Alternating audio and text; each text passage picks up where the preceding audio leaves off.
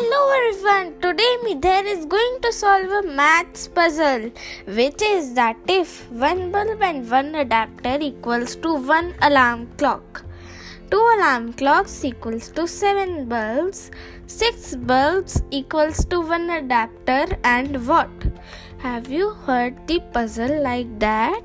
So the answer is that one bulb and one adapter equals to one alarm clock. So two bulbs and two adapter equals to two alarm clocks. So we will subtract 7 by 2 to take the value of one bulb.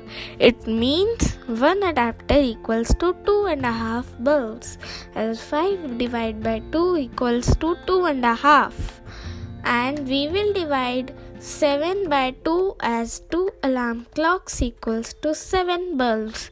It means 1 alarm clock equals to 3 and a half bulbs. So 2 and a half plus 3 and a half equals to 6. So the answer is 1 alarm clock. Thank you. Stay home, stay safe.